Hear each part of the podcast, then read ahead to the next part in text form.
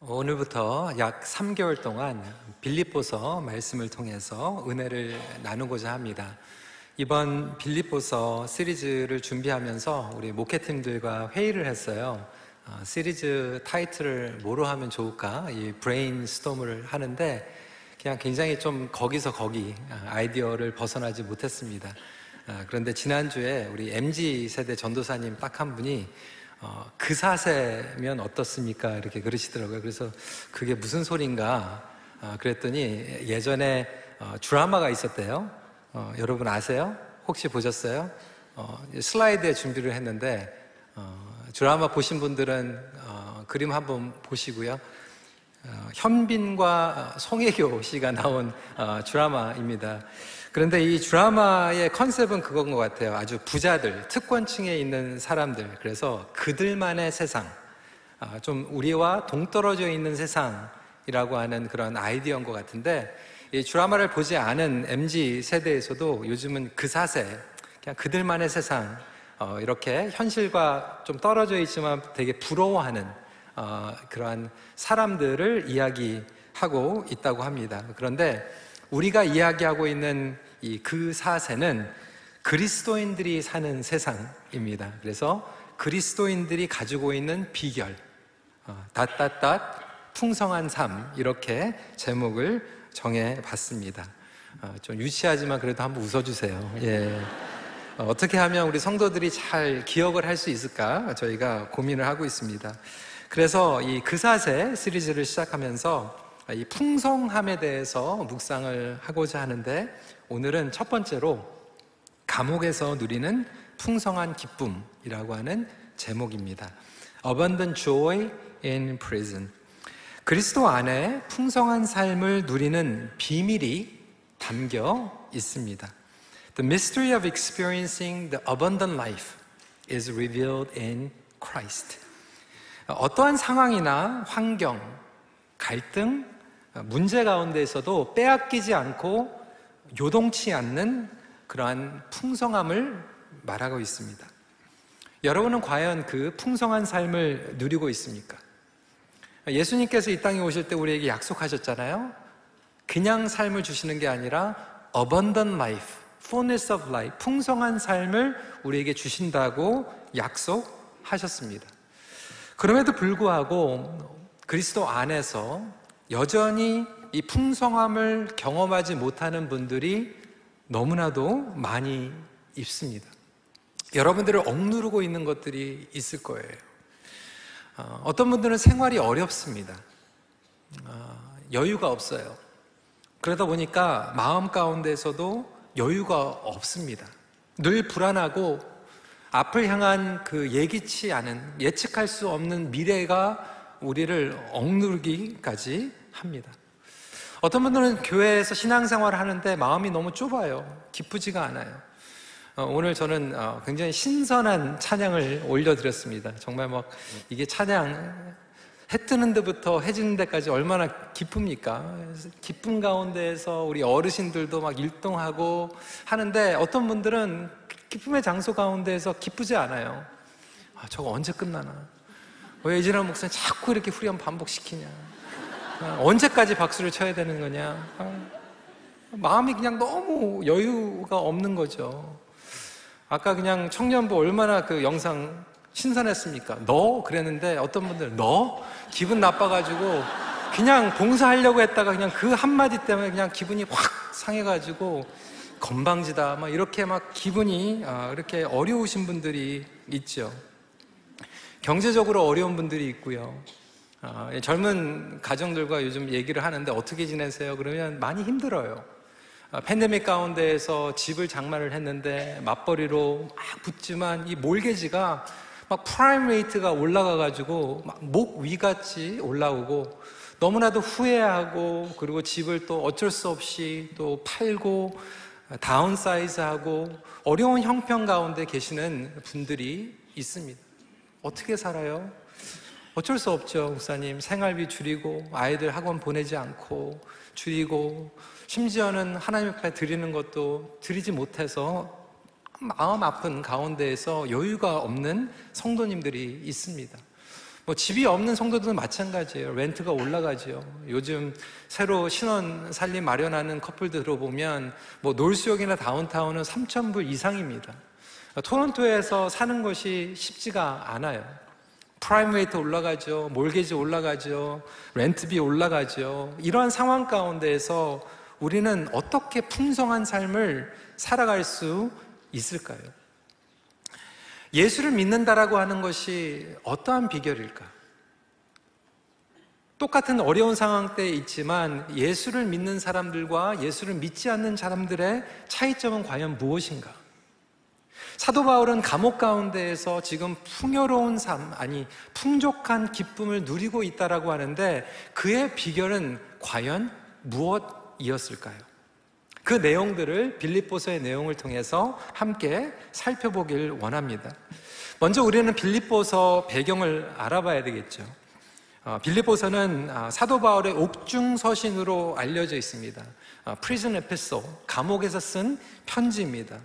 그래서 에베소서, 골로새서 그리고 빌레몬서를 포함해서 옥중 서신 중에 하나입니다. 근데 그 중에서도 이 빌립보서를 읽어보면 사도 바울이 빌립보에 있는 성도들에게 매우 친근한 그리고 다정한 표현을 많이 쓰고 있습니다. 마치 엄마, 엄마가 어, 젖먹이 아이에게 표현하는 것 같은 어, 그런 아직 아버지가 너무나도 사랑하는 자식에게 표현하는 것 같은 그런 언어들을 사용하고 있습니다. 과연 어떠한 관계를 가지고 있었기 때문에 이런 표현들을 했을까요? 어, 사도행전 16장 말씀을 읽어보면 사도 바울이 빌립보에서 복음을 전하다가 모여든 무리들 중에서 특별히 여인들이 모였고요. 그 가운데에서 루디아, 리디아라고 하는 여인을 만나게 됩니다. 이 리디아는 복음을 받아들이고 집안 식구들과 어, 함께 세례를 받게 됩니다. 그런데 대단했던 여인이었어요. 비즈니스 woman이었어요. 사업을 아주 크게 했습니다. 자색 옷감 비즈니스를 했던 거예요. 그 당시에 자색 옷감을 비즈니스를 했다라고 하는 것은 그냥 뭐 값싼 그런 원단이 아니었죠. 굉장히 고급, 럭셔리한 그런 비즈니스 merchandise 사업을 했습니다. 그래서 어느 정도 경제적인 능력이 있었고요. 또 자기 집이 있었는데 그냥 보통 집이 아니라 어마어마한 집이었어요. 어, 그래서 온 성도들이 함께 교회 건물에서 모인 게 아니라 리디아의 집에서 교회를 시작하고 어, 함께 양육을 할 정도로 경제적으로 매우 아, 능력이 있었던 것으로 많은 주석가들이 어, 이렇게 예측을 하고 있습니다. 리디아가 같은 동역자가 경제적으로 support를 해줬던 거죠. 그뿐만이 아닙니다. 여러분들이 성경에서 많이 들었던 유오디아, 순두계, 에바브로디도 같은 쟁쟁한 바울의 동역자들이 빌립보 교회의 교인으로 신앙생활을 같이 하고 있었습니다. 그래서 끊임없이 사도 바울이 다른 곳에서 선교 여행을 할 때도 어, 미션 펀드 선교 헌금을 계속해서 후원을 했고 심지어는 감옥에 있는 동안에도 경제적으로 사도 바울을 후원하며 헌금을 전달했습니다. 아주 각별했던 사이였던 거죠. 때문에 사도 바울이 쓴 서신서들 가운데에서도 가장 친근하게 자신의 마음을 표현하고 있었던 것입니다. 여러분이 만약에 감옥에 처해 있고 어려운 상황 가운데 있을 때 가장 친하고 편한 사람에게 어떤 내용을 전달할 거예요? 어, 저 같으면 막 그럴 것 같아요. 죽겠다. 어? 왜 life가 이렇게 불공평하냐? 어? 왜 나에게 이런 어려움이 찾아오냐? 원망하는 마음, 막 어, 나의 어려운 것들을 계속해서 쏟아붓는 그런 내용들을 전했을 텐데 사도 바울은 어, 위선이 아니었어요. 정말로 진심으로 자기의 마음에 있는 내용들을 쓰고 있는데 빌립보서를 읽어 나가 보면 복음 안에서 사도 바울이 지금 풍성하고 기쁘고 감사가 넘쳐나고 있는 것을 말씀을 통해서 보게 됩니다. 어떻게 하면 사도 바울은 이런 어려운 상황과 감옥 가운데에서 풍성한 기쁨을 누릴 수 있었을까요? 어떻게 하면 여러분들의 상황과 어려움 가운데서도 그 풍성함을 똑같이 누릴 수 있을까? 그 비결에 대해서 오늘은 intro로 두 가지만 나누길 원합니다. 첫 번째로 그리스도 안에서 슬픔의 장소가 기쁨의 장소로 바뀝니다. 우리는 슬픔의 장소에 있을 때 그 장소를 벗어나야만 기쁨을 경험할 수 있다고 생각을 합니다. 샌드로스틴은 이렇게 얘기를 했습니다. 동일한 눈에서 기쁨의 눈물이 흐를 때도 있고 슬픔의 눈물이 흐를 때도 있다. 그러니까 똑같은 곳에서 눈물이 나오는데 때로는 기쁨의 눈물이 흐르기도 하고 슬픔의 눈물이 흐르기도 하는 것이죠. 그러니까 똑같은 상황 가운데 있을 때 그것이 슬픔의 장소가 될 수도 있고 기쁨의 장소가 될 수 있고 여러분들이 처해 있는 그 관계가 슬픔의 관계가 될 수도 있고 기쁨의 관계가 될 수도 있습니다. 질병이 찾아올 때도 마찬가지예요. 어, 우리 목회팀에서 심방을 갔는데 어느 한 가정의 이야기입니다. 방문 비자로 왔어요. 몇 년 동안 토론토에 있었어요. 여행 비자 그리고 또 여행 보험이 만료가 됐어요. 근데 갑자기 아프게 된 거죠. ER에 들어갔어요. 병원에 입원을 했어요. 어, 건강보험이 익스파이어 되었기 때문에 하루에 그냥 있는 데만 몇천 불씩 지금 나가고 있습니다. 근데 아파서 비행도 하지 못해요. 한국으로 갈 수도 없는 상황이죠. 그 상황 가운데 이 슬픔의 현실 가운데서 어떻게 기쁨을 누릴 수 있겠습니까? 어느 정도는 비즈니스를 하고 있어요. 팔지를 못해요. 불경기예요. 살 사람이 아무도 없어요. 문을 열고 매일매일 가게를 열면 마이너스예요. 울며 겨자 먹는 식으로 비즈니스를 오픈하고 하루 종일 서여 있는데 인건비도 나오지 않게 되는 거죠. 어떤 분들은 결혼 생활에 불화와 갈등이 있어요. 어떤 분들은 과거의 실수와 잘못된 선택 가운데에서 책임져야 되는 그리고 내가 희생을 해야 되는 자리에서 슬픔 가운데 놓여 있기도 합니다. 그런 자리에 있는데 우리가 어떻게 그 슬픔 가운데에서 기쁨을 누릴 수가 있습니까? 인간적으로는 불가능한 거죠. 하나님께서는 우리에게 그렇게 명령하지 않았어요. 아, 그 슬픈데, 아, 나는 안 슬퍼. 슬프지 말아야지. 나는 기뻐. 기쁘지 않은데 어떻게 기쁩니까? 슬픈데 어떻게 슬픔을 외면할 수 있습니까? 하나님께서 우리에게 요구하시는 것은 슬픔의 장소에서 나의 슬픔을 인정하는 거예요. 인정할 뿐만이 아니라 슬픔의 이유를 깨닫는 거죠. 그리고 그 슬픔의 원인과 이유를 가지고 예수님께 나아가는 것입니다. 많은 성도들이 슬픔을 대면해야 되고 슬픔의 이유를 알아야 되는데 그것을 자꾸 부정합니다. 비껴가려고 합니다. 아, 내가 그래도 그리스도 안에 있는데 슬픔은 안 돼. 슬프지 말아야지. 여러분, 슬픔은 당연한 겁니다. 예수님도 슬퍼하셨어요. 하나님도 슬퍼하십니다. 하나님도 슬퍼하시고 예수님도 슬퍼하시는데 왜 저와 여러분들이 슬퍼할 수 없습니까? 저는 예전에 목회를 하면서 아, 잘못된 그런 거짓 위성 가운데에서 놓여 있었던 것 같아요. 어려움이 찾아오는데 그냥 겉으로는 끄떡없이 보이는 거, 괜찮아 보이는 것처럼. 저는 그래야 된다고 생각했어요. 근데 그것이 나를 억누르기 시작했어요. 한 번은 영적인 스승을 찾아갔는데 그분께서 그렇게 얘기하는 거예요. 노 목사님, 어, 괜찮지 않을 때는 괜찮지 않다고 얘기해야 됩니다. 마음이 아플 때는 마음이 아프다고 얘기를 해야 됩니다. 그때 하나님의 치유와 회복이 시작이 되고 하나님과 소통이 이루어 지게 됩니다. 여러분 슬프십니까? 슬퍼도 괜찮습니다. 슬픈 건 당연한 것입니다. 그래서 슬픈 것을 인정하고 거기에서 끝나는 것이 아니라 슬픔을 가지고 하나님 앞에 나아가서 대면을 하는 것이죠. 많은 경우에는 그 슬픔이 찾아오는 이유가 현실을 왜곡하기 때문에 슬픈 거예요. 내가 잘못된 기대를 가지고 있기 때문에 슬픈 거예요. 그러면서 우리는 그것이 믿음이라고 생각합니다. 예수를 믿으면 슬픔이 없어진다고 생각해요. 여러분 그렇지 않아요. 예수를 믿으면 정말로 경제적으로 다 나아집니까? 정치적으로도 더 나아집니까? 그럴 수도 있고 그럴 수 그렇지 않을 수도 있어요. 빌립보 교인들은 오히려 예수님을 영접하기 전에 더 나은 삶을 살아가고 있었어요. 세상적으로는. 오히려 예수를 믿었기 때문에 장사하는데 비즈니스 하는데 더 손해를 감당해야만 됐습니다. 예수 믿으면 모든 것이 풀리, 풀려야 한다라고 하는 형통한다라고 하는 그러한 복음 그것은 가짜 복음입니다. 잘못된 기대를 가지고 있기 때문에 내 인생이 풀리지 않으니까 슬픈 거예요. 비참해 보이는 거예요.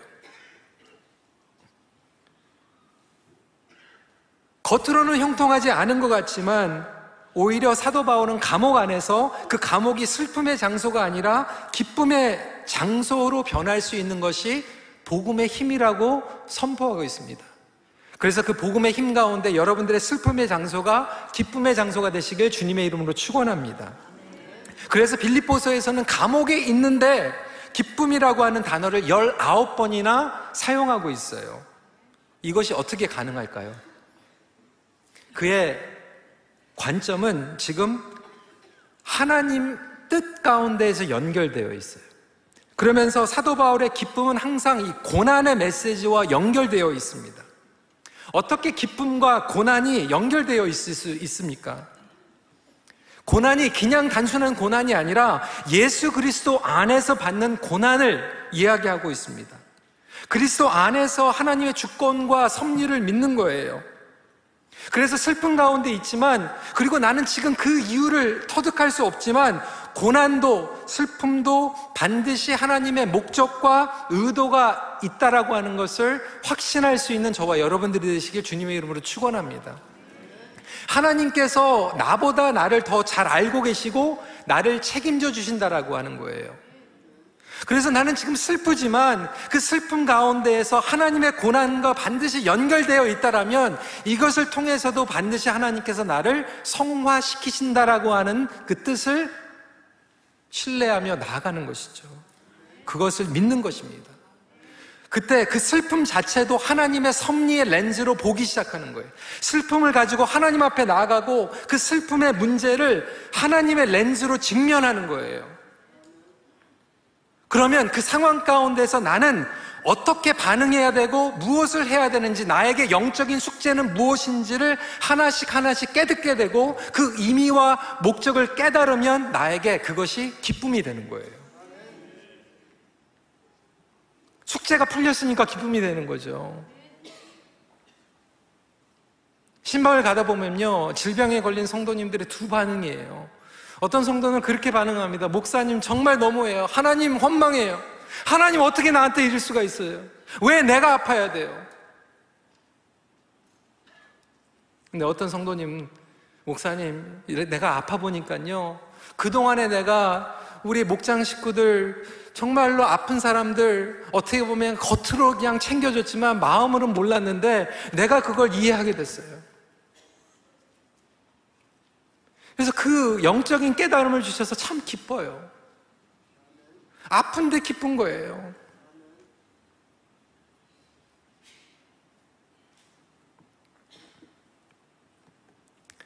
길을 가다가 돌을 만났는데 누구에게는 걸림돌이고 누구에게는 디딤돌인 거예요. 걸림돌로 여겨지면 슬픔이고요. 디딤돌로 여겨지면 어렵지만 디뎌야 되지만 그것이 나에게 기쁨으로 다가오는 거죠. 저는 어렸을 때 되게 편하게 자랐어요. 저희 부모님들께서 제가 필요한 것들을 다 많이 해주셨어요. 근데 결혼해가지고 유학생활을 가니까요, 정말 어렵더라고요. 경제적으로도 어려웠습니다. 벽에 부닥치는 것 같았어요. 어, 매달 많이 힘들었어요. 근데 그때 하나님께서 깨달음을 주시더라고요. 희송아, 네가 목회자로서 정말 그 어려운 시간들을 통과해야만 목회를 할 수 있다. 그 내용을 깨달으니까 어려운데 기쁘더라고요.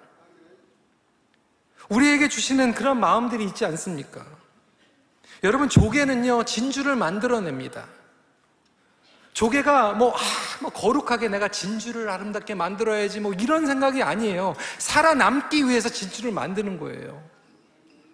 조개가 입을 벌리면요, 왕모래 같이 막 아픈 이물질들이 막 들어옵니다. 상처를 받게 돼요. 근데 상처를 받지 않으려고 자기 안에서 분비물을 막 내뿜어 버리는 거예요. 근데 그 분비물이 이물질을 감싸게 되면서 아름다운 진주로 바뀌게 됩니다. 이물질, 이 쓰레기 같은 것이 위기고 고난입니다. 하지만 그것이 아름다운 진주를 만들어냅니다. 그래서 조개는 뭐뭐뭐 때문에 라고 탓하지 않고 뭐뭐뭐 덕분에 라고 하며 진주를 키워냅니다. 여러분 저와 여러분들이 감옥 안에 있고 슬픔이 찾아올 때 뭐뭐뭐 때문에 그러면 우리는 영원히 슬픔 가운데 머물러 있는 거예요. 하지만 그걸 통해서 뭐뭐뭐 덕분에라고 생각하고 조개 안에 있는 그 분비물을 내뿜는 것 같이 저와 여러분들은 그리스도인들이기 때문에 내 안에 있는 성령님을 내뿜고 내 안에 하나님의 렌즈로 그 모든 것을 보면서 감싸기 시작하면 우리 안에 있는 그 슬픔이 진주로 바뀌는 놀라운 역사가 있을 줄 믿으시기 바랍니다. 그래서 그리스도 안에서 우리는 슬픔이 기쁨으로 바뀌는 놀라운 변화를 경험하게 됩니다. 여러분들 지금 슬픔의 장소에 있습니까? 어, 도망가려고 그러지 마세요. 여러분 그 장소가 기쁨의 장소로 보일 수 있도록 기도하시길 바랍니다. 두 번째 포인트입니다. 그리스도 안에서 매임이 자유로 바뀝니다. Turning bondage into freedom in Christ. 분명히 사도 바울은 감옥에서 매여 있어요. 그런데 자유해요. 이 비결이 무엇일까요? 사도 바울은 적어도 자신이 무엇 때문에 그리고 무엇에 매여 있었는지 알고 있었어요.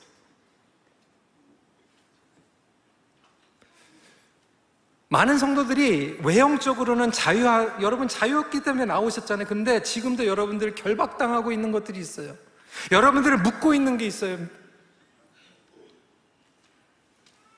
그런데 문제는 내가 무엇에 매여 있는지를 몰라요.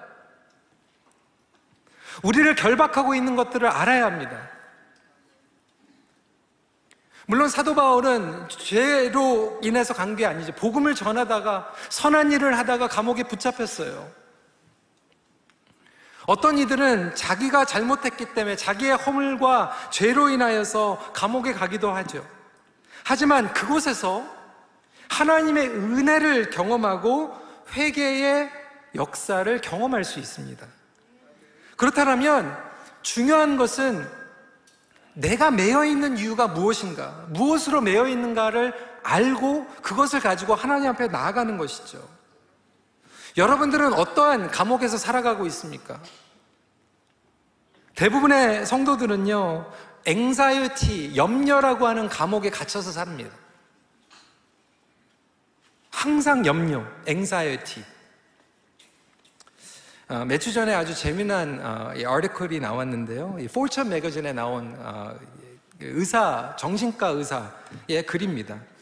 어, 영어로 이렇게 타이틀이에요. Uncertainty is at the root of all anxiety.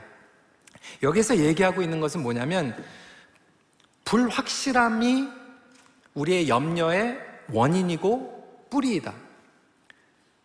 그런데 염려라고 하는 것, 그리고 이 예측할 수 없는 uncertainty가 우리의 뇌에 박혀져 있다는 거예요, 뇌에. 그래서 오랜 시간 동안 뇌의 signal로 박혀져 있기 때문에 염려하지 말아야지 하면서도 우리는 염려하고요. 염려거리가 없어지면 또 염려하고요. 이게 brain 안에 있다는 거예요. 그래, 우리 안에, 뇌에 불확실한 요소들이 감지가 되면 그냥 anxiety가 막 침투를 하게 되는 거죠. 그 글을 읽어보다 보니까 여러 사연들이 있는 거예요. 어느 남자분은 집에서 아버지가 그냥 어쩔 때는 되게 잘해주다가 어떤 날은 화가 나가지고 막 때리는 거예요. 폭행을 하는 거예요. uncertainty. 불안한 거죠. 언제 틀지 모르는 거예요. 어떤 가정은 그냥 어머니가 그냥 하루에 집에 왔더니 뛰쳐나가 있고 uncertainty. 어떤 분들은 어렸을 때 그냥 갑자기 아버지가 어머니가 어, 세상을 떠난 uncertainty. 불안한 거죠. 어떤 분은 부모님이 사업을 아주 크게 했는데 어마어마한 집에서 살았는데 집에 들어와 보니까 하루 종일 아, 보니까 막 딱지가 붙어 있다. 쫓겨난 거죠. uncertainty. 그러한 트라우마나 상처를 통해서 뇌에 이 uncertainty 조금만 불확신하고 예측하지 못하는 일들이 일어나면 그냥 막 불안해지는 거예요. 그래서 교회 와가지고 또 뭔가 바뀐다고 그러면 막 불안해. 왜 이렇게 바꾸려고 그러는지. 걱정이 돼. 근심이 돼. 그런 사람들의 반응은 뭐냐면 오버하는 반응이래. 오버. overworking. 어, 어머니들, 부모님들 over controlling, over protecting. 은행에 막 몇만 불씩 쌓여 있는데도 그거 가지고는 안 돼. 안심이 안 돼. over worrying, over reacting. 이 over라고 하는 반응이 계속 오게 되는 거죠. 염려 때문에. 그래서 항상 예측 가능한 것 똑같은 것을 반복해야지 조금만 바, 바꾸면 out of control 되는 anxiety에 막 들어가는 경우들이 굉장히 많이 있어요. 그러한 염려의 감옥 가운데 살아가고 있는 성도들이 얼마나 많은지 몰라요. 여러분 그 감옥은요, 여러분들이 만들어낸, 아니 상처가 만들어낸 그런 감옥일 수 있을지 모르겠어요. 저에게도 그러한 감옥이 있었어요. 목회를 꿈꾸면서 저에게는 순수한 마음이 처음에 있었죠. 하나님, 내가 정말로 성도들을 기쁘게 하고 싶어요. 성도들을 섬기고 싶어요. 그래서 제 마음 가운데 그런 소원이 있었어요. I wanna make everybody happy. 근데 아무리 해도요, not everyone's happy. 오늘도 그런 분들이 있을 거예요. 아무리 해도 모든 사람들을 해피하게 못하는 거예요. 근데 그게 저에게 강박관념으로 저에게 그 감옥이 되어버렸어요. 누가 조금 기분 나쁘면, 누가 상처받으면, 서운하면 막 그것 때문에 막 너무 힘들고. 근데 말씀을 보니까요, 예수님이 오셨는데도 not everybody happy. 어, 예수님이 오셨는데도요, 바리새인들, 뭐 사두개인들 해피하지 않더라고요. 아마 예수님이 오셔도 여기 중에서 반은 해피 안 할 수도 있을 거예요. 아, 내가 그랬던 예수님의 모습이 아니야.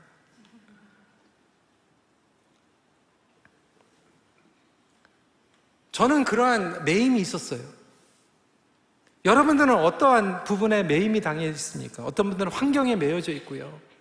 막 가족을 생각하면 막 감옥에 있는 것 같아요.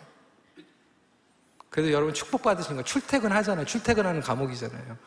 근데 어떤 분들은 그냥 아, 평생을 내가 감옥이구나. 어? 지겹다. 어떤 분들은 주일날 오늘 나왔는데 이게 하, 매여 있다고 생각하고 어떤 분들은 사람에게 매여 있다고 생각하죠. 어떤 분들은 재물이고요. 어떤 분들은 중독에 매여 있고요.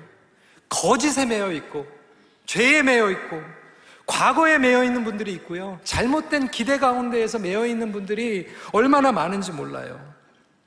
여러분들이 결박당하고 있는 것들을 모르기 때문에 자유함을 누리지 못하는 거예요. 근데 여러분, 그 모든 것들이 없어지면 여러분 정말 자유하실 것 같아요? 그렇지 않습니다.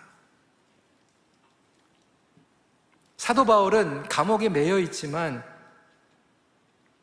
그것을 초월해서 오히려 더 큰 목적과 선한 것에 매임을 받게 됩니다. 이것이 비결이에요. 사랑하는 것, 하나님 앞에 매임을 받고 말씀 가운데, 복음 가운데, 사명 가운데 매임을 당하는 거예요. 학생들이 내가 GPA, 성적, 그리고 앞으로의 직업의 매임을 받으면 공부하는 게 감옥과 같을 수 있어요. 그런데 하나님께서 나에게 분명한 목적을 주셨기 때문에 이 학업을 통해서 내가 하나님께서 원하시는 사람이 되어서 그 사명을 감당한다라고 하는 bigger purpose를 깨닫게 되면 그것을 통해서 매임이 기쁨이 되고 능력이 되고 보람이 될 줄 믿으시기 바랍니다. 그래서 내가 사랑하는 것에 매임을 당하는 게 중요해요. 우리 이면수 목사님 간증을 통해서 들었잖아요. 그 책을 통해서 봤잖아요. 종신형이에요. 여러분, 종신형을 받았어요. 그런데 종신형을 받았는데 그 저녁에 하나님께서 보여주신 그 꿈이 있었어요. 기도가 있었어요. 내가 너를 보호해 주겠다. 그리고 하나님께서 주신 그 사명을 기억하게 하셨어요. 그런데 다른 사람들은 똑같은 환경 가운데에서 멘탈이 브레이크다운 되잖아요. 여러분, 그래서 우리가 매임을 받는다라고 하는 것은 가장 중요한 것은 우리의 생각이, 우리의 내면이 말씀으로 매임을 받는 거예요. 복음으로 매임을 받는 거예요. 그래서 사도 바울은 사랑하는 것에 매임을 받았다라고 얘기하고 있어요. 그리고 사랑하는 것에 매임을 받은 것은 축복입니다. 그리고 그때 자유가 있는 거예요. 물고기가 물에서 매임을 받으면 자유로운 거예요. 여러분들 그래도 옆에 계신 아까 같이 예배 드리시는 가족 짝꿍들 있잖아요. 어? 그게 감옥입니까? 아니죠. 축복이죠. 사랑하는 사람과 매여 있는 거잖아요. 그러니까 그렇게 계속 박수치라고 그래도 옆에 박수칠 사람이 있잖아요. 얼마나 감사합니까? 저는 교회에 매여 있어요. 매주 설교해야 됩니다. 그런데 그 매임이 저에겐 축복이에요. 왜? 영적으로 저를 보호해 주기 때문에. 딴 생각 못하게 만들어 주니까. 그 매임이 저에게는 영적인 보호입니다.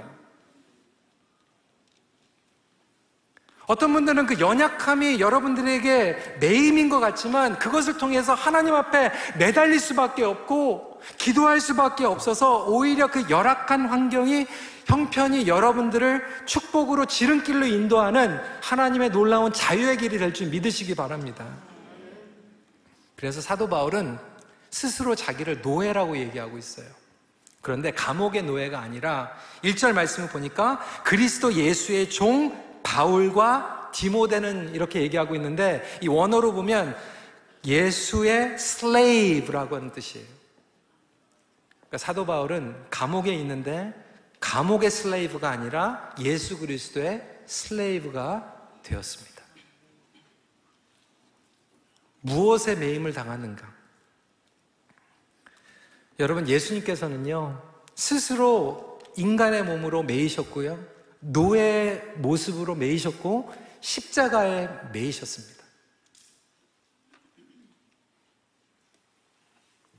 여러분들이 지금 매여 있는 그 상황 가운데에서 하나님의 구속적인 뜻, bigger purpose가 있다라고 할 때 하나님의 섭리 가운데에서 묶여 있다라고 하는 것을 믿는 거예요. 그것이 우리로 하여금 원천 그리고 목적 의미로 돌아갑니다. 수도 없이 말씀드렸죠. 여러분, 지구가 중심입니까? 태양이 중심입니까? 태양이 중심이에요. 지구는 태양에 매여 있는 거예요. 그래서 자유한 거예요. 생명이 있는 거예요. 많은 경우에 저와 여러분들이 매여 있고 자유하지 못한 것은 우리 자신에게 매여 있기 때문에 내가 중심이 되어 있어요. 나의 잘못된 기대와 잘못된 세상적인 가치관에 매여 있기 때문에 내 중심으로 나 상처로 매여져 있기 때문에 자유하지 못하는데 그것이 하나님의 중심으로 매여지면 자유하고 생명이 있고 풍성한 기쁨이 차고 넘치는 줄 믿으시길 바랍니다. 그래서 그리스도가 중심이 되고 뿌리가 되고 원천이 되는 삶인 거예요. 여전히 그리스도 안에서 있다고 하면서 내가 중심이 되고 그리스도를 얹어 놓은 삶을 살아가고 있지는 않습니까? 그러면 아무리 교회 생활, 종교 생활 한다고 해도 중심이 차단되어 있기 때문에 그 삶은 자유함을 누릴 수 없게 됩니다. 남에게 보여주기 위한 신앙이에요. 위선적인 신앙이에요. 열매 없는 신앙이에요. 기쁨이 없는 신앙이에요. 세상의 것, 나의 욕망, 걱정 중심 원천이 되면 풍성함을 절대로 경험하지 못하게 됩니다. 반대로 그리스도 안에 거하면 감옥에 있는데도 자유롭고 슬픔의 장소인데도 기쁨이 생기고 모든 것들이 바뀌어지는 역사가 일어날 줄 믿습니다. 결론적으로 오늘 2절 말씀이에요. 하나님 우리 아버지와 주 예수 그리스도 하이라이트 로부터 from the source 은혜와 평강이 어디로부터 온다고요? 하나님과 주 예수 그리스도부터 여러분들의 삶의 중심, 원천은 무엇입니까? 소울스는 무엇입니까? 그것이야말로 슬픔을 기쁨으로 바꾸고 배임을 자유로 바꿀 수 있는 가장 중요한 DNA라고 하는 것을 깨닫는 저와 여러분들이 되시길 바랍니다. 말씀 마칩니다. 예수님이 원천이 되는 삶이 모든 것을 바꿉니다.